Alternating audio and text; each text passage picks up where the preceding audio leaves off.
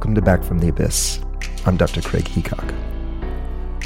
Near the end of season one, I reached out to a few podcasts that I really like to see about collaborating or maybe doing an episode swap.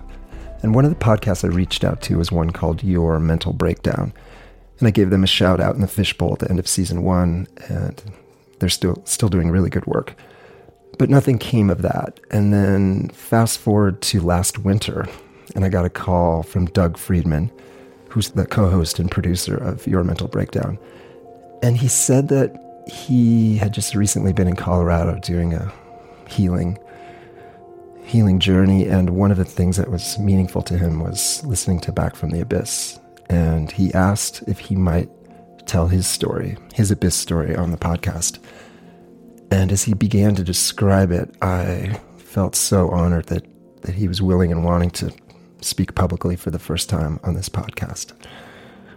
Now, Doug has mentioned a number of times on Your Mental Breakdown that his wife passed away the same week in 2018 that he was diagnosed with MS.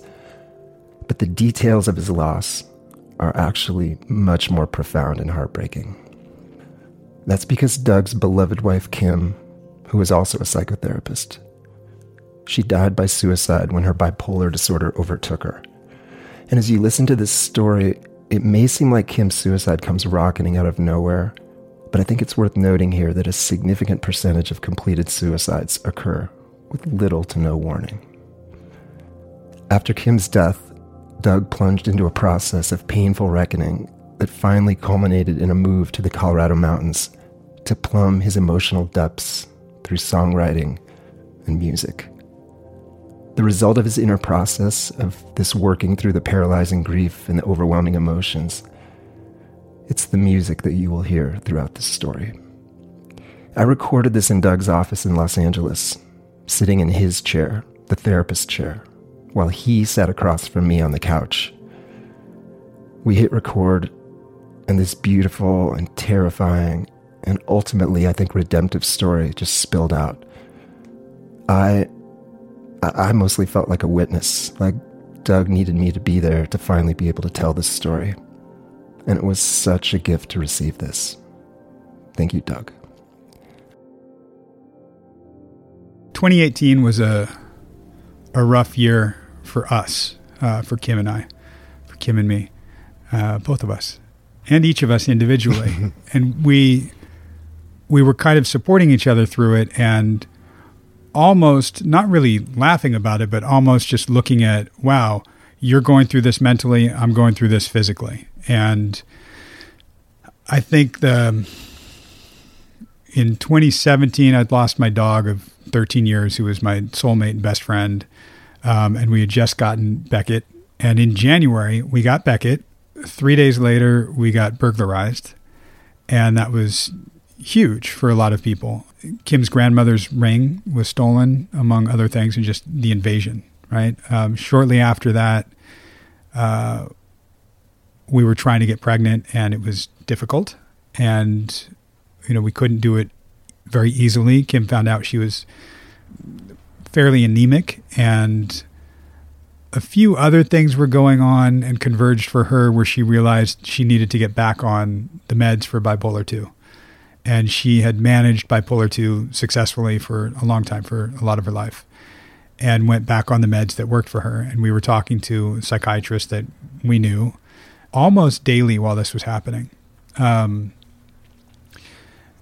when we got to about the summer of 2018 i had a very bizarre headache that I, I, I have a pretty high threshold for pain and this was intense and i had no idea what it was and it went away. A few weeks later it hit me again in this office before seeing client an hour before i was going to see a client and i didn't know what it was and i called kim and she came out to me brought gatorade and you know what do you need? Are you dehydrated? Like I, and i was retching i was i sweat through a shirt sweat through pants and we didn't know and i hate doctors hate hospitals. And next thing you know there's eight paramedics in this very room, taking me, you know, to the ER where I wound up in the ICU overnight, and they had no idea what it was. While that was going on, Kim thought I was going to die.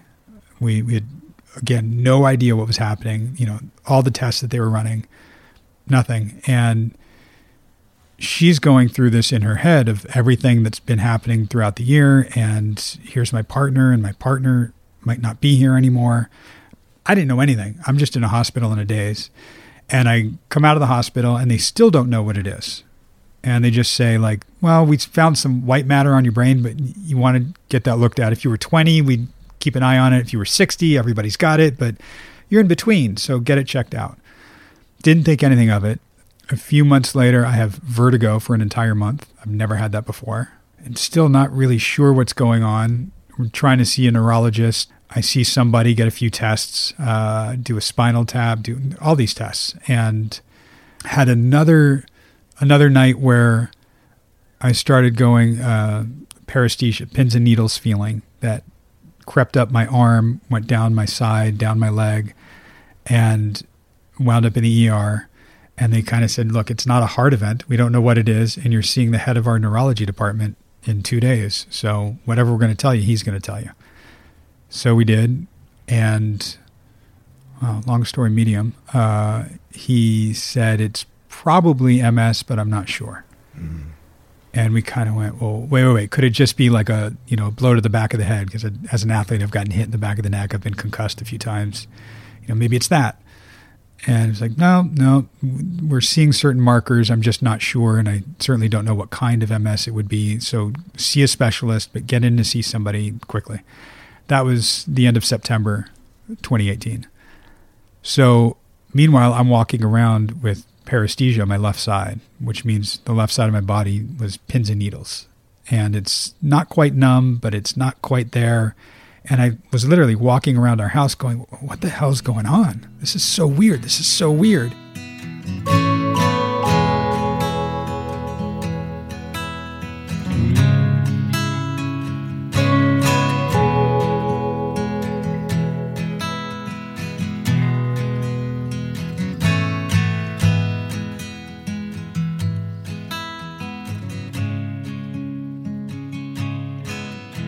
Meanwhile, Kim is experiencing, you know, some dissociation.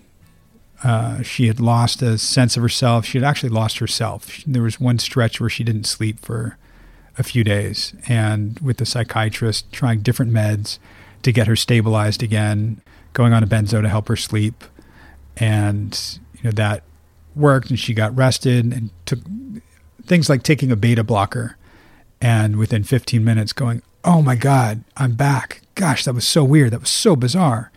And then a day later, she again had that loss of self, not mm-hmm. just sense of self, but loss of loss of self. She didn't know who she was or what she was doing or what she liked doing. So we're both walking through this, me physically, her mentally. And we're kind of leaning on each other and just kind of saying, just hold on, just hold on. We'll get through it. It's just a wave. Hold on. So that was our 2018. Pretty much consistently from January through October, it was something like that, right? So you knew she was really struggling. Yeah. Yeah.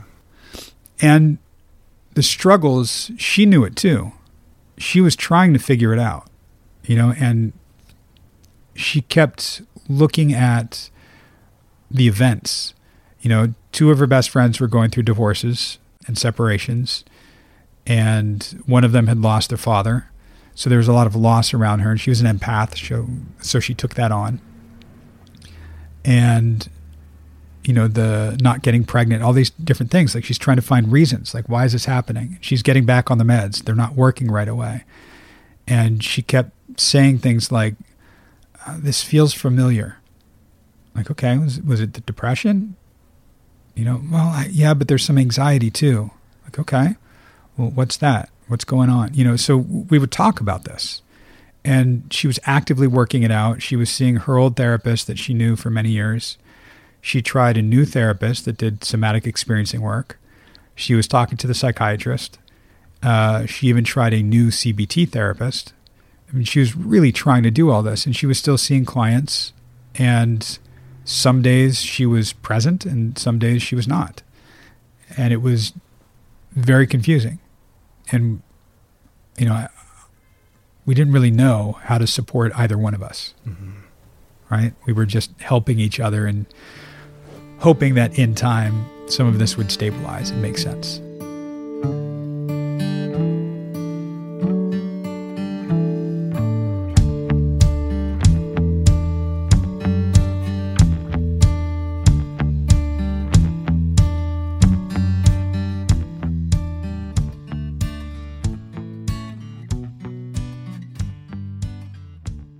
It's really hard because I can look at it in retrospect and see things.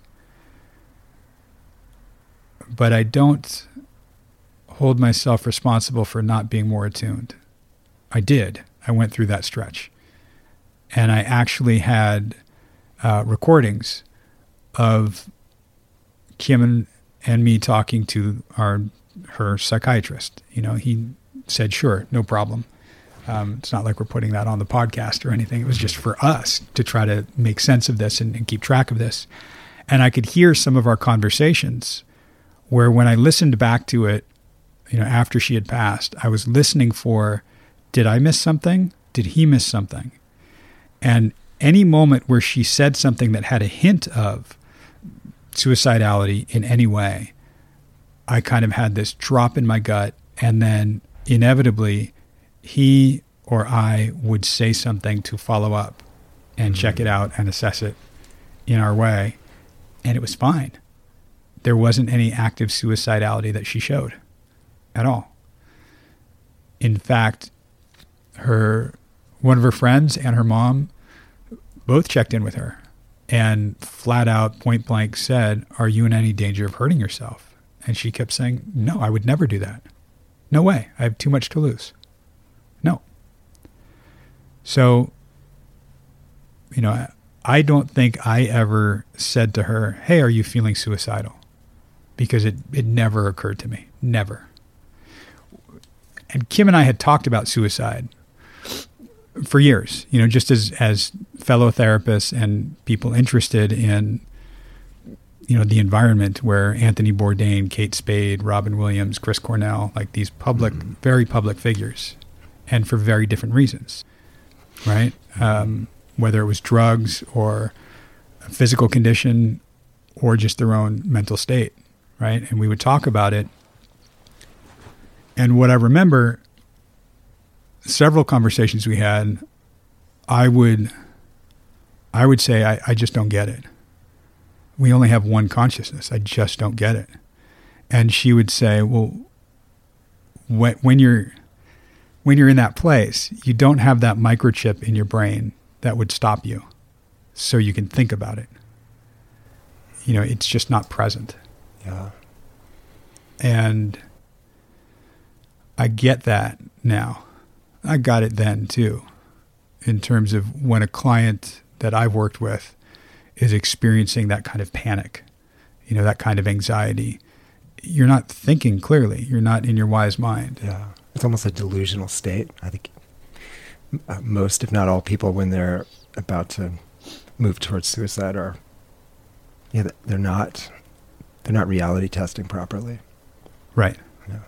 Yeah. There's there's no reality test. Yeah. There's no test. But it sounds like from that statement she made that she had been there in the past, like she touched that that level of kind of delusional despair, hopelessness. Like yeah. she understood it.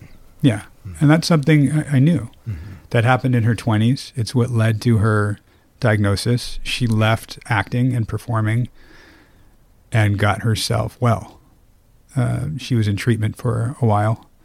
And, you know, it, it's, it's the kind of thing where when you hear about suicide and you don't do the work that we do, you think somebody just keeps spiraling into despair and just thinking, oh, it's so bad, it's so bad, I can't live, I don't want to live, oh, woe is me. And it's not always that at all.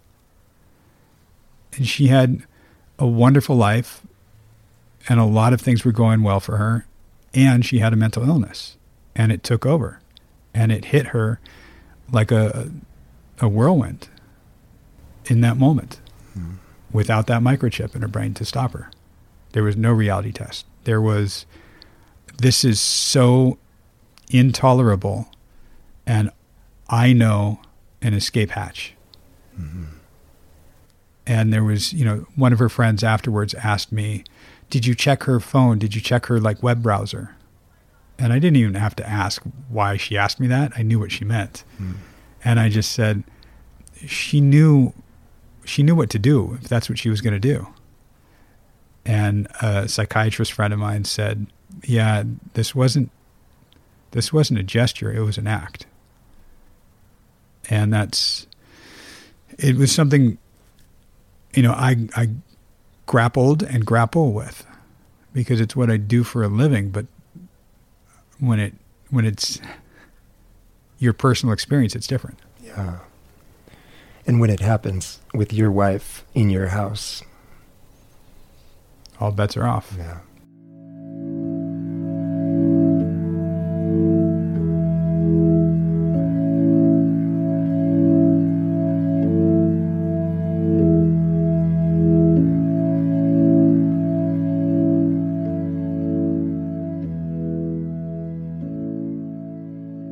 I knew she wasn't doing well, as I wasn't doing well physically. She wasn't doing well mentally. And that day, October 26, 2018, we went we went to a car dealership to go get a new car. And they didn't have the right one that we thought, so we wound up spending a little extra time there than we wanted. Uh, a buddy of mine was going to be in town for literally one night and the Dodgers and the Red Sox were playing in the World Series, like my childhood dream. I was a fan of both teams, you know. Grew up in LA, but have been a Sox fan since I was like eight years old. And it was the culmination. And my buddy I've known since I was nine years old. We're going to watch a World Series game of my two teams. It was great. And he's in town for one night. Awesome. So he came to the house as we were driving back from the dealership. And it was an unremarkable day and an unremarkable drive in in just about every sense, except you know the sense that uh, Kim wanted to listen to Esther Perel's podcast on the way home, and it kind of gave us some idea of the podcast that we wanted to create, you know, and it didn't even spark a, a real discussion of that. It was just, oh, that, there's an idea. Yeah, okay, yeah, we'll, we'll probably work on that later. Yep, and that was it, you know. And we get home and my friend was there, and we all kind of just connect and chat for a little while. And the game's going to start. She goes into the bedroom. We go in to watch the game, and I go into the bedroom, and she says, uh, "Yeah, I'm, I'm, I think I'm, I'm sleepy. I just want to sleep." I said, "Okay, well, if you sleep now, are you going to make it through the night?" And she said, "Yeah, I'm just so tired." I said, "Okay." And I went back in the other room to, to watch the game. And this was normal. She had done this. She had done things over the last several months, like uh, put on headphones and, and listen to meditations. And she would even say, Hey, I'm going to go in the other room. If you hear crying, that's okay. That's just me. I'm just working something out. Mm-hmm. Okay. And it was whether it was the somatic experiencing she was doing or processing trauma, whatever it might have been, she was really working at getting better and getting through it. And she took a lot on, especially physically, caring for me when I couldn't. So her being tired was right. She was a champion napper. She could sleep for nine hours, wake up, take a three hour nap, and then, you know, take another cat nap, have some coffee, take another nap, and then sleep through the night. Mm. Like, it was like no problem. And anywhere, anytime, she could just be out like a light. It was her superpower, one of them. And um, you know, we're we're in the other room watching a, a World Series game, and at one point, my friend's dad called him, and I said, "Oh yeah, I'll pause the game," and I, you know, pause the game and, and go into the bedroom, um, just to go to the bathroom and check on Kim, and. Uh, she was not in the bed. She was sitting underneath the, the door to the patio, under the doorknob. And at first, it was just confusion like, well, what are you doing sitting over there? And then I realized she wasn't just sitting over there. She had hung herself from the doorknob. And I went into a crisis mode that I know very, very well from when I did crisis work and yelled at my buddy to call 911 I cut her down and started CPR, but I'm trying to scan through. Am I doing CPR right? Which I don't think I was. I was doing chest compression, chest compressions and breathing into her, which now I know it's just compressions. Regardless, I have no idea if she was there for 20 minutes or an hour and a half. And by the time the the paramedics came, you know, I was still in shock, utter shock and disbelief. And they revived her. They got her heart beating again. Mm. And we're going to take her to the local hospital.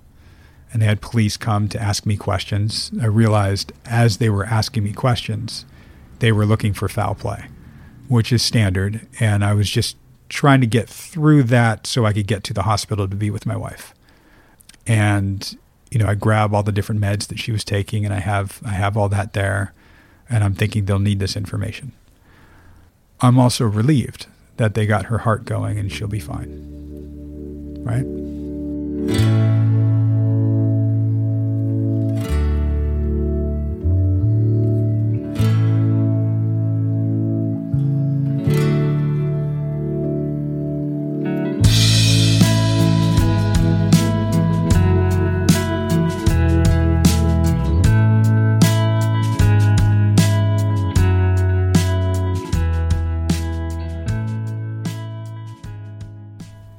Get to the hospital, and I say my my wife was just brought in, and they say, "Oh, oh yeah, come through. We'll have a social worker talk to you." And as soon as I heard that, I see mm. your eyes just went up. Like, yeah, I knew what that meant. And I'm kind of still in a daze, just thinking, okay, what does this mean? How do I how do I process this? What do I do with this? And I had already called her best friend, my sister, and got them going so they could come to the hospital and they could start taking care of things. Because I'm under the impression that they revived her and, you know, she'll be fine. And we'll talk about what just happened. So the social worker says um, she was asking how long was Kim like that? And I don't know. I said it could have been 20 minutes to an hour and a half. And she said her brain was deprived of oxygen for so long, we don't know what, if any, functioning she'll regain. And that's when I knew she was gone. And that was when I first got to the hospital. But she still had vital signs. She had brainstem activity. And this began the most horrific week of my life because she was alive for a week. During that week, she was in the hospital. Her consciousness was gone. She was, for all intents and purposes, for all intents and purposes, she was gone. Yet they wouldn't pronounce her. And I'm dealing with telling her family, I mean, everything, Craig, from telling her family to telling her clients to getting somebody to reschedule her clients and, and tell them something and getting family and friends in town knowing that my wife is gone. And I'm a wreck. I'm upside down and I'm still looking at I don't know what's going on with me physically and now mentally and emotionally. Forget it. I'm upside down. And I you know, I I just utter disbelief. Just yeah. could not believe it. Wow, was there anyone there for you? my sister. Mm. And I'm sure there were more. I only remember her because I leaned on her heavily. I couldn't function. I, you know, she would ask, like, do you want to drive to the hospital? do you want me to drive? Like, I'll, I'll drive because I needed some control. Yeah. And I mean, she put her life on pause. She was cooking for me. She was sleeping in my bed you know, helping me with, with the dog. And I honestly can't remember how quickly different family members or friends came. A few stayed with us, I think. But it was that week, I was a zombie walking to the hospital, you know, walking to her room every day. and it was brutal. And I still, I couldn't feel the left side of my body, didn't know what was happening with me physically. I, I was in utter disbelief. Were you, were you upset with her in any way? I wonder because I'm sure I can't imagine. I mean, I'm imagining maybe she felt like she was a burden, or that there's somehow that this would be good for you. But here you are in in such desperate place medically, physically, and Right. she she leaves. Yeah. And I don't know. I, I imagine that was a whole mix of awful confusion and Oh yeah, and it was it was the stages of grief. You know that that yes, there was anger and yes, there was denial, and bargaining and all of that, and I was cycling through it all. For me, I knew the anger was there, but I wasn't feeling it. Not yet. I was feeling protective of my wife. I didn't want anybody mentioning the word suicide. I didn't know how to tell anybody. And it was, again, it was a week before she was officially pronounced. But in that short time afterwards, I remembered a couple of things. I remember that that night, that World Series game wasn't just a regular baseball game. It went like seven or eight hours. It was almost constantly on. Every time I was in the hospital and looked up, I would see baseball, mm-hmm. my two teams. And I remember just not caring at all. And it was that sensation of not caring about so many things. I just, I didn't. I couldn't. I was in a daze. And that anger that you're talking about, I wasn't ready to unpack that yet. I compartmentalized that. I'd, I had been seeing a therapist that I had known in my 20s, uh, a male therapist that I've worked with a, a bunch at different points in my life. And I called a female therapist that I had seen, also new in my 20s, and started working with each of them weekly. And they knew each other immediately after her death. immediately. Yeah. Yeah. Um, I, I just I I needed support, and again, my sister was great, but I had an outpouring from friends and family that I just I didn't know what to do with. It was either too much or not enough at the same time, and I couldn't make sense of anything. And again, I was protecting her and her legacy and I didn't really know how to do that. And one of her best friends and I, you know, were fairly close. And when we were organizing a memorial for Kim, I was still trying to control and curate. And, you know, there were certain people I knew she didn't like that she didn't want there. And, and I, you know, I was trying to protect what she would want and, and how I knew her. And I, I think I, I clashed with a few people because I was trying too hard. I was holding on to something that just wasn't there. I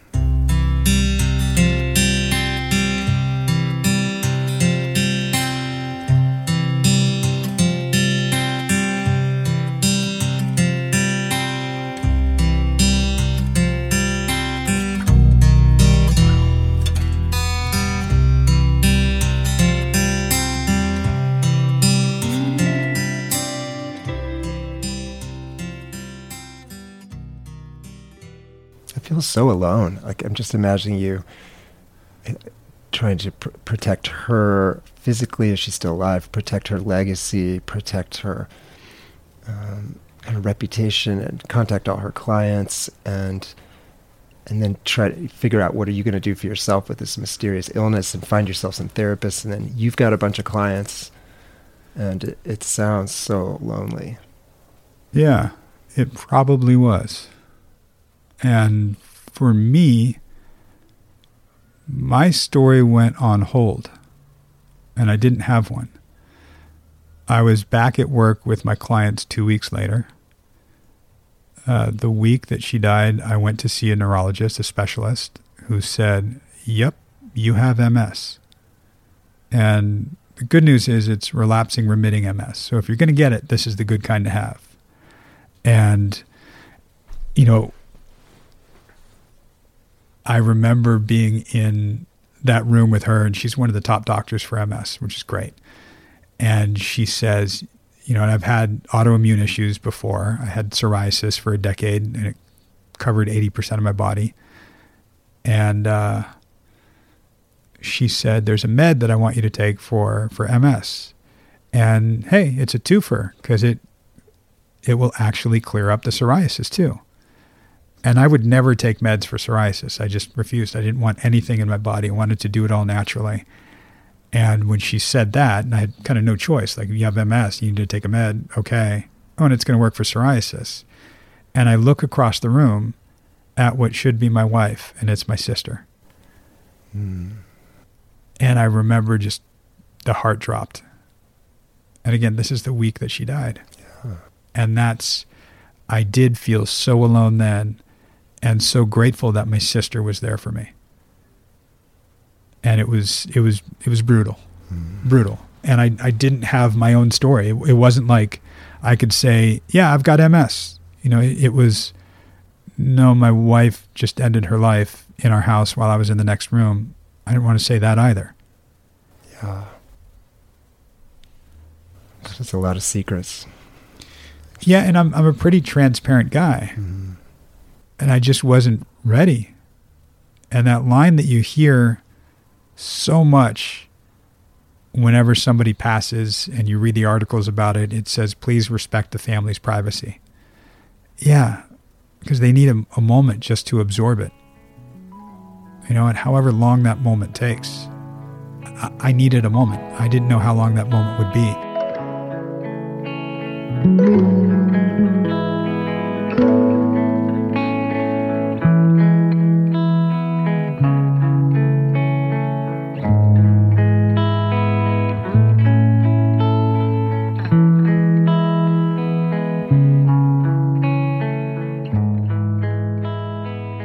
I could, like I said, I could compartmentalize. I could be there with my clients and be effective with them and for them.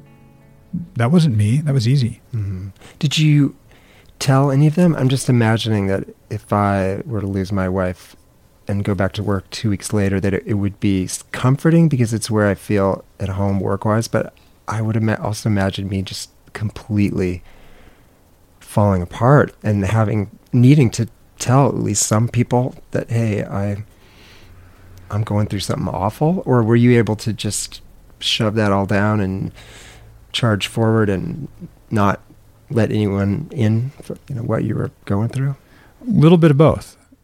I did not let anyone in with what I was going through with my wife. I was able to say, yeah, mem- remember a few months ago when I had that weird headache thing? Like, yeah, yeah, well, turns out I've got MS. Oh my God, really? Yeah, but it's okay. You know, so I told my clients, I, I, those that asked, you know, I'm not going to, not going to hide anything from them necessarily. mm. I'm also not going to disclose unnecessarily to them. So, uh, the ones that asked, it was my health, Mm. and but none of them knew that you just lost your wife No. yeah not at that point. Mhm. I didn't want to, and I, I was still wearing my ring. I wasn't ready to take it off, and it was really interesting because I, I could sort of put it on me because oh yeah it was my health and yes I have this diagnosis and they you know clients were affected and we got to process them being affected while it looked like it was just no big deal for me because compared to what else I was also dealing with it was no big deal to me I didn't care Mhm. and I certainly didn't have control over any of it. And it was, I did a lot of processing on my own. I had the therapist, but as soon as I could physically get out and, and hike again with the dog, I, I did, but it, it took several months before I could do that.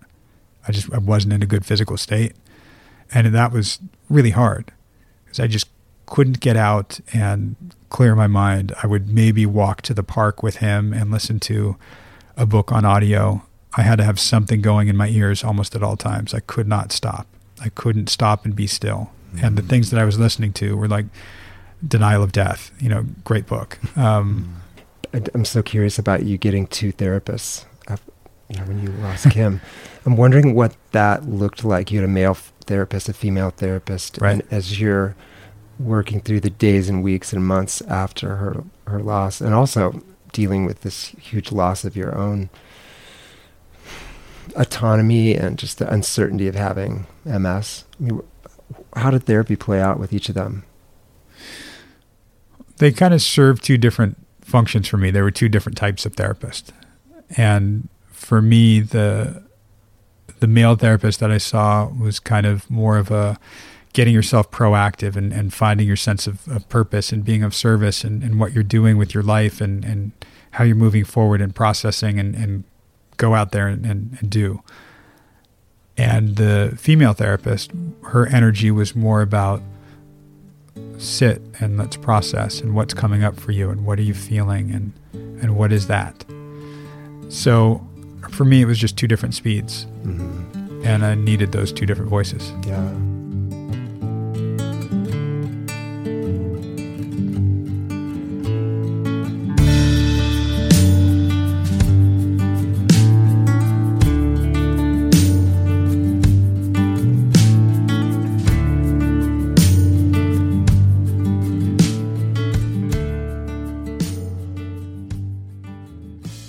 How long did it take for you to begin to explore the the story of what happened and how? Because I, you know, I think of when we go through awful stuff, our own darkness. There's kind of the initial story. There's the early story, the aftermath, and then I think there's the story that we eventually hold in our heart and our head. That's it's a story that we can live with. It's a story not of guilt, not of shame, not of blame not of anger, not of resentment, but I think ideally, you know, we move to some place where we can hold a story that feels true, that is true, that, uh, yeah, that we can live with, that we can metabolize and hold, and it, it's it's not like a piece of poison, but it's more like maybe a piece of broken glass, hmm. but it's something, yeah, that we can hold on to, and and I, I think with suicide of a loved one, that story is so crucial because you know there's you lose a family member right? You can think how could you do this or what was going on or was i not enough or i should have been there? What if what if? When really as we talked about a few minutes ago almost surely for the vast majority of people who are at that point it, they're not thinking any of that. Right. Not thinking about oh my god my husband has ms or how's he going to be or um, what's this going to do to him? No, it's it's this dark whirlwind black hole that just sucks people in. And I mean, what did your evolving story look like? And was that something you worked out in therapy, or you're still working on? I, I think I'll try to give you the medium answer, not the super long one. I was very much trying to find Kim's story, and I I didn't have one of my own. Maybe I wasn't ready for it. Maybe I didn't know it. Maybe I needed to find out more of Kim's. And I went through a lot of that when I was looking at things that she had written in journals um, and trying to understand her, her headspace, her mind state. And I, I, I couldn't because I'm not her and I don't have that illness.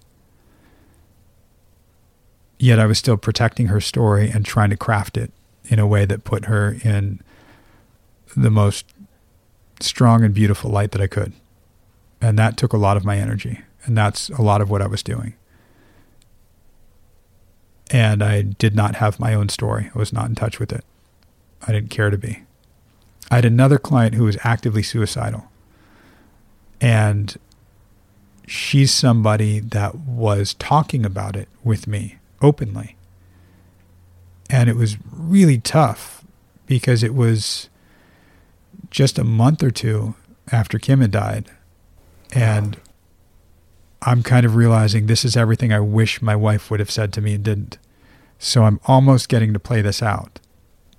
And when she was talking about, you know, her husband wouldn't care or, you know, people would be better off, I disclosed to her as well and let her know what it looks like to the people around when the person you love ends their life. And shortly after that, she got herself into a treatment center. And I would say it saved her life. I think therapist disclosure can be life saving. It was. Yeah. It was. It also eventually came back to bite me because she resented it and had a very borderline reaction to it. Mm. And I kind of, you know, shrug and go, well, I saved your life the way that I knew how, the way that was effective. And now you need this to be effective in your life. Okay.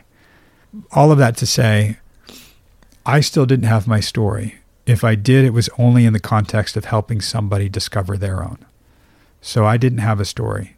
And I had gone through, like I said, investigating Kim's and looking at the blame that I carried and, and what she might have been thinking or feeling and what I could have done differently. I, I went through all those stages of grief.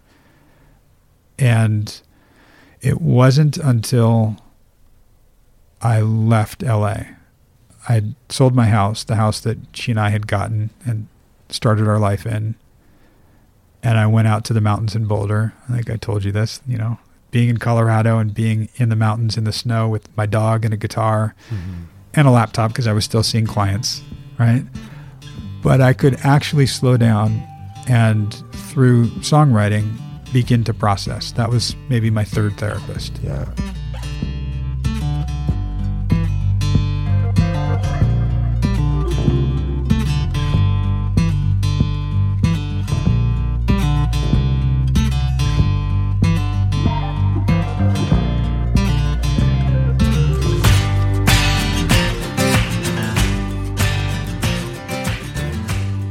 How did you know you needed to make that transition to Colorado with your guitar and songwriting, or or did it just happen and only afterwards did you re- realize that this was oh this was a step in my healing? I hadn't necessarily understood it that way.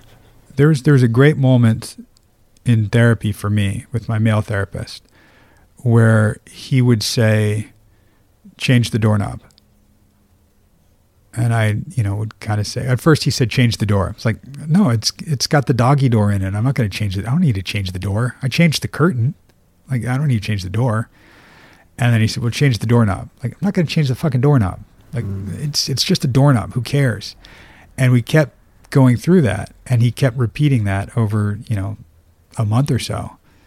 And eventually I yelled at him. And I just went, I'm not changing the fucking doorknob. And that's when it hit me that, oh, because I don't want to let go of my wife. Hmm. Oh, shit. That's why you were saying that. Okay. All right. All right.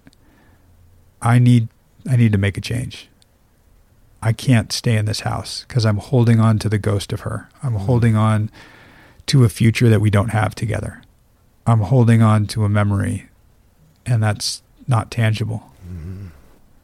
So I, I called, you know, a friend of mine who's an agent said, Hey, I got to sell my house. I got to get out of here. I, I can't, I can't be here. I don't want to sell my house. I don't want to leave, but I also didn't want my wife to die. Yeah. I don't want MS. How many months after her death was that that you finally realized you had to leave? Um, almost two years, maybe? No, almost a year. hmm So that was a year of doing what you needed to do, seeing people, going to your doctor's appointments, um, you know, putting one foot in front of the other, but coming back to that really haunted place. And, Yeah. Um, Yeah. thinking maybe things would get better or change or improve, but you know, as your therapist pointed out, nothing was going to change. No. Nope. Not unless I made the change. Mhm. And that's. It was an easy decision to make. Like, oh, yeah, I can't be here. Any future that I have in this house will have her. I can't do that. I don't have a future with her. Therefore, I need to sell the house. Logical. But outside of logic, the emotional part, like that was brutal. Yeah. Because, right, that's letting go to the last pieces of your life and the two of you and where you slept. And, yeah. Yeah. And that was, you know, I put all my stuff in storage. and left. And it was at that point that, oh, everything is packed away, compartmentalized, right? And I'm, I don't know what I am. I don't know where I live. I don't know what I am at all anymore. My physical health is different, emotionally, much different. And it wasn't until I, I got out to Colorado and realized I don't know what my story is because I've been trying to understand Kim's and tell hers, and I have no appreciation for what I've been through. Mm-hmm. So, really, the decision to sell your house, come to Colorado, that was your tangible action. I got to do something differently. I yeah. Need, I need a new context, a new home, a new way of being. Yes, it was the recognition of I need that new. It was more of a I need to tangibly not be in the old. Mm. I didn't know what the new was. I had no idea. And it wasn't scary because I just had to be done with the old. I had to leave what I had known. And that was so hard and so sad and disappointing and frustrating. And I got angry. And then I started having all of those emotions. And that's why I'm grateful I had the guitar and I have music as an outlet because mm-hmm. that's that's how I worked a lot of it out. Do you think as you were starting to write those songs and and put put that all together that you knew that that was going to be an important part of your healing again, or do you think that was kind of a post hoc thing that just the music came out of you and it was only later that you realized, oh, that actually was a big part of healing? I, I think it was while it was happening. You know, I, I hadn't really written new music in a while. And I remember writing one of the songs while I was out there. And I sent it to a friend of mine and just kind of went, I, I, I don't know and he was like floored. He just went, "This is beautiful. Are you kidding me?" Mm. I, oh, okay. Well, maybe I'll do some more of this. Right? Because I was thinking it was self indulgent. It was me telling a, a deeply personal story, and in part, I guess that's what music can be. I mean, that's certainly what all of country music is. But I didn't know what it would mean to me and for me until I kept embarking on it and writing writing became like I said my healing because I was actively working out my emotions through through the feelings you know in part through the words and when I when I'm coming up with something when I'm singing through something so many different incarnations mm-hmm. of of a lyric or a melody while I'm writing it and it's some of it's horrible but just needed to come out. Yeah. right? Were there insights um, that you had as you wrote your music? Things that you realized, emotions you got in touch with, places that you went that you just hadn't been able to go? Yeah. Yeah. I think uh, I can hit the anger and the feeling that, you know, I I was left here. And I didn't want to be mad at Kim. So it was hard to blame her. Mm-hmm. And it was easier to blame her mental illness or the mental illness that took her, overtook her. So there was a, I remember one lyric um, where it was a song called "Hold On to Memories" and one that was deeply personal. And I I wrote about leaving the house. I wrote about you know the promise of the future that we don't have, and uh, I remember saying something. There was a line about um, that I'm just here with what you left behind, mm. and I didn't want to say the word "you." So I would sing that got left behind. And it just didn't work right. Yeah.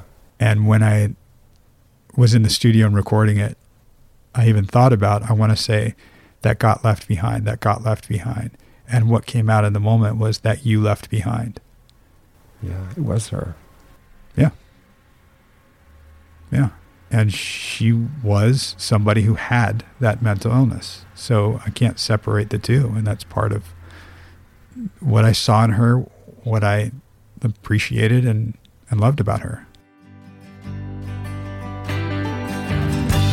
I'm just so tired.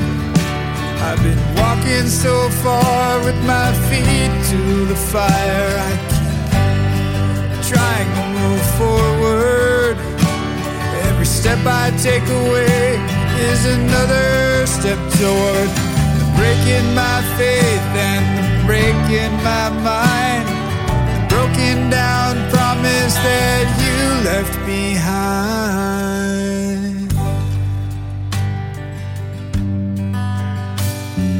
Hold onto my heart. Hold on to the memories. They're all we can see in the dark. Hold onto my the very first, sorry, the second time we met, you know, we were our second date. Um, we were chatting and, and my sleeve had rolled up and she saw like a little patch of dry skin and she said, "Oh, is that is that eczema?" I said, "No, it's psoriasis." She said, "Are you sure?" uh, yeah, yeah. Covers eighty percent of my body. Like, yes, that's and, and she just kind of went, "Oh, oh, well, well, that's your thing." and you know I'd been single for several years before that because I was I, I didn't want to date. I had this this thing, and I was. She said it with such compassion and empathy, Mm. Like she had her thing. Now you had your thing. and exactly. And she said, "Oh, well, that's your thing. I guess we're doing it. Okay, well, here's mine. I have bipolar too." And I went, "Oh, okay."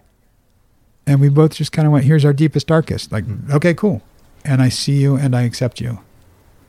And it was wonderful. And as much as I want to blame the mental illness for ending her life, it was her with the mental illness. Mm-hmm. That's who I married. That's what it was. Mm-hmm. And, you know, I wouldn't trade that for anything. That's that first song that I wrote. You know, I, I'd, I would do it all over again. Mm-hmm. I wouldn't trade that time in my life for anything. I bet she would have married you all over again too. Nah. She's like, wait, if I knew he was going to get another autoimmune illness, what? What is that? How does he Right? get two? How do you get two? Right? On, what is that? Right? Yeah. So, so you were in Colorado for a few months, and you um, wrote that music, and then you came back. Yeah. got- you know, we're sitting in your office now in California, and this is where you do therapy, and we just ate at one of your favorite places next door. Right? And yeah, I mean, bring us full, full circle in terms of where you are now, what the journey ahead looks like, if you have a sense of that, and Yeah, yeah. It's it's it's a lot different now. But first, I have to ask because we are sitting in my office, but you're in my chair. Do you do you feel it? I'm feeling it. Yeah, yeah. um, I think you know I, I came back and I still I had a purpose, which was record the album. And before that, you know, my purpose was create the podcast and do that. So I kept having these purposes. And when I finished the album and found the title for it and had it and it's called The Storybook Ends and it it's written in a way that however you want to interpret it, the story book ends or the storybook ends. Hmm. Either way. There's something poetic and real to me about recognizing that as a chapter in my life, in my story. And I can have another chapter. And I needed to create that to tangibly see that. And there was I mean, over the past year or two, I tried dating, and it was oh, brutal. Either I wasn't ready, or as much as I'd say I wasn't going to compare, I mean, and you can't compare anything to Kim in the same way that I can't compare Beckett to my old dog. They're two different dogs. Loving this new dog doesn't diminish my love for my old dog. And I tried to apply that to women, but I it didn't didn't really work. And it was very interesting to me that I I've had dreams that were very visceral with Kim, and there was uh, one that felt like she was giving me permission to kind of have my own experience of life, of what's here and now. And it was incredible because it, it really hit me at a time when I'd finished the album, I'd done that, and I felt like, oh, okay, maybe I can have my story and my experience going forward. And I don't know in terms of my purpose what's next, but I know that I am as I am. I'm somebody who has MS, whose wife did end her life. And those are parts of my story. And they're just parts. Curious to see what other parts are going to be there because I'm, I'm not done. I don't know what it'll be.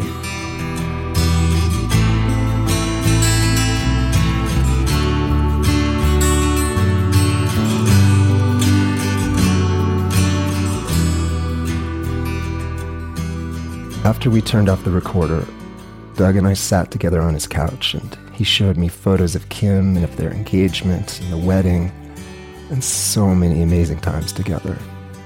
And as the photos appeared and faded in the slideshow, Kim's beautiful voice sang in the background, a recording that she had made during a vocal lesson. It felt like something really important had just transpired, something so human and intimate and necessary one person sharing a story and one person witnessing it, receiving it, accepting it fully. And we had only met an hour before. We first had lunch at a sidewalk cafe, and then I think we entered into a sacred space that of one person becoming vulnerable with another.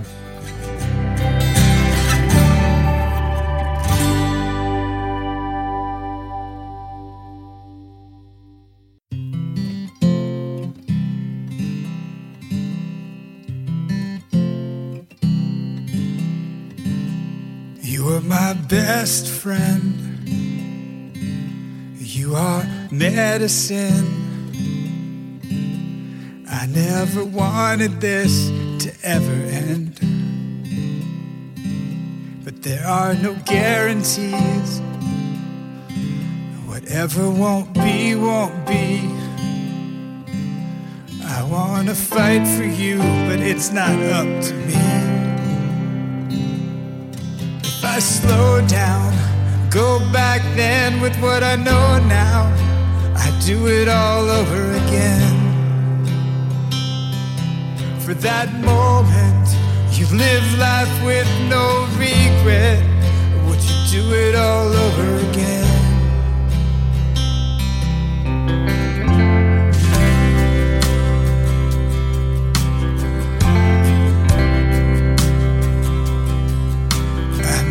Your face. This wasn't your time or place. And you can't keep a wildflower in a vase.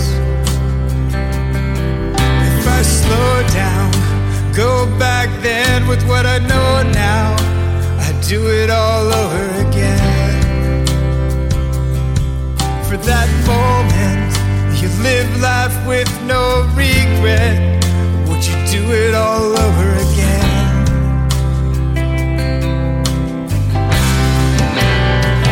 Just need a little time to mend my heart and change my mind. Something's gotta give when nothing takes. Goddamn, I need a break. I've had more than a man can take.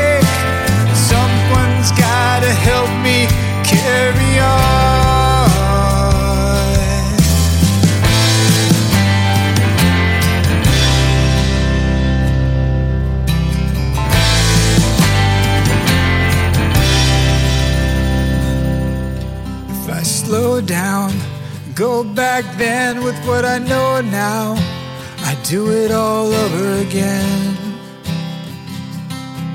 For that moment, you live life with no regret. Would you do it all over again?